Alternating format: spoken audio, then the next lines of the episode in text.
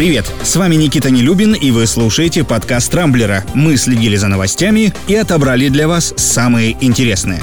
Вокруг «Северного потока-2» продолжают бушевать страсти. Газопровод осталось достроить меньше, чем на 10%, однако сделать этого никак не удается из-за санкций, которыми США угрожают европейским компаниям, участвующим в строительстве. Несколько из них уже вышли из проекта, а по Балтийскому морю туда-сюда продолжают ходить трубоукладчики, которые до сих пор не могут приступить к работам. Ситуация застопорилась настолько, что даже в «Газпроме» на прошлой неделе допустили заморозку строительства. Последствия обещают быть не неприятными и в первую очередь для инвесторов. Им придется смириться с тем, что они фактически утопили уже вложенные 5 миллиардов евро, и это не считая упущенной выгоды. По словам директора Фонда энергетического развития Сергея Пикина, годовая прибыль проекта может достигать 10 миллиардов долларов. Впрочем, некоторые российские эксперты сомневаются, что «Газпром» заморозит строительство. Уж слишком большой путь пройден и слишком много денег потрачено. Между тем, надежды на то, что новые власти США как-то ослабят давления на «Северный поток-2» практически нет. Кандидат в госсекретари Энтони Блинкен еще на прошлой неделе заявил, что администрация Байдена примет все меры, чтобы остановить строительство газопровода. Сперва будут стараться убедить иностранных партнеров прекратить поддерживать проект, а если этого не удастся сделать, то могут задействовать инструменты, которые не использовались ранее. О каких именно инструментах идет речь, Блинкен не уточнил.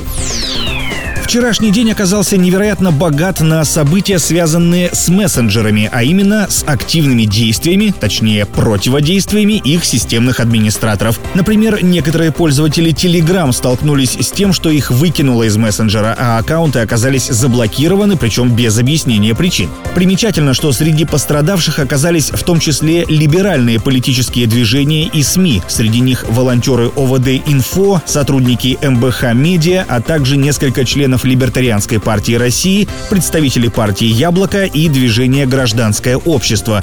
В Телеграм, который до недавнего времени считался едва ли не самым безопасным и неподцензурным сервисом, странную ситуацию с блокировками никак не прокомментировали. Правда, потом часть аккаунтов вроде как восстановили. Но неприятный осадочек у некоторых пользователей телеги теперь наверняка останется. А в Европе тем временем обеспокоились новой политикой WhatsApp. Напомню, с 8 января пользователи этого мессенджера обязаны делиться своими данными с компанией Facebook, которой он и принадлежит. И вот почти месяц спустя депутат Европарламента Энгин Эроглу обратился в Еврокомиссию с просьбой разобраться, насколько законны новые условия пользовательского соглашения WhatsApp, а заодно и сама процедура покупки мессенджера. Жаль, что депутат не догадался пожаловаться на совершенно людоедскую цензуру, которой ежедневно подвергаются миллионы пользователей Фейсбука.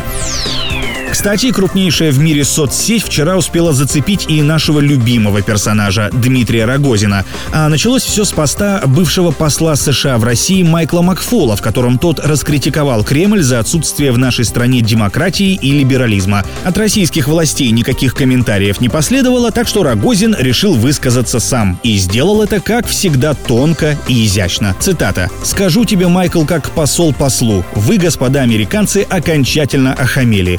Учителей из себя не стройте, учителя вы хреновые, а в делах нашей страны мы сами разберемся. Конец цитаты. Примечательно, что вскоре администраторы Фейсбука этот рогозинский пост закрыли, а сам глава Роскосмоса получил бан на 24 часа. После этого битва титанов продолжилась на полях Твиттера. Там Дмитрий Олегович уже перешел на личности и назвал Макфола придурком и лицемером. В этой соцсети аккаунт Рогозина блокировать почему-то не стали. Главным спортивным событием вчера, безусловно, стал бой Конора Макгрегора и Дастина Порье. Первый поединок между ними состоялся еще в 2014 году, тогда ирландец отправил соперника в нокаут, и вот теперь сам оказался на его месте. Американец тоже победил нокаутом, правда, техническим. Конор во время боя травмировал ногу, но сути дела это не меняет. Макгрегор, которого букмекеры единодушно считали фаворитом, потерпел подобное поражение впервые в карьере.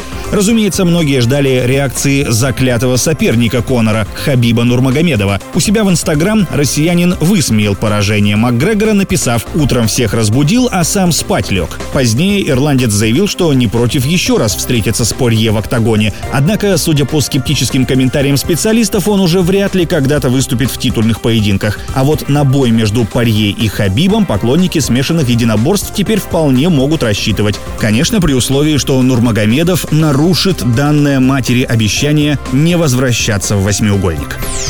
На этом пока все. С вами был Никита Нелюбин. Не пропускайте интересные новости, слушайте и подписывайтесь на нас в Google подкастах и CastBox. Увидимся на rambler.ru.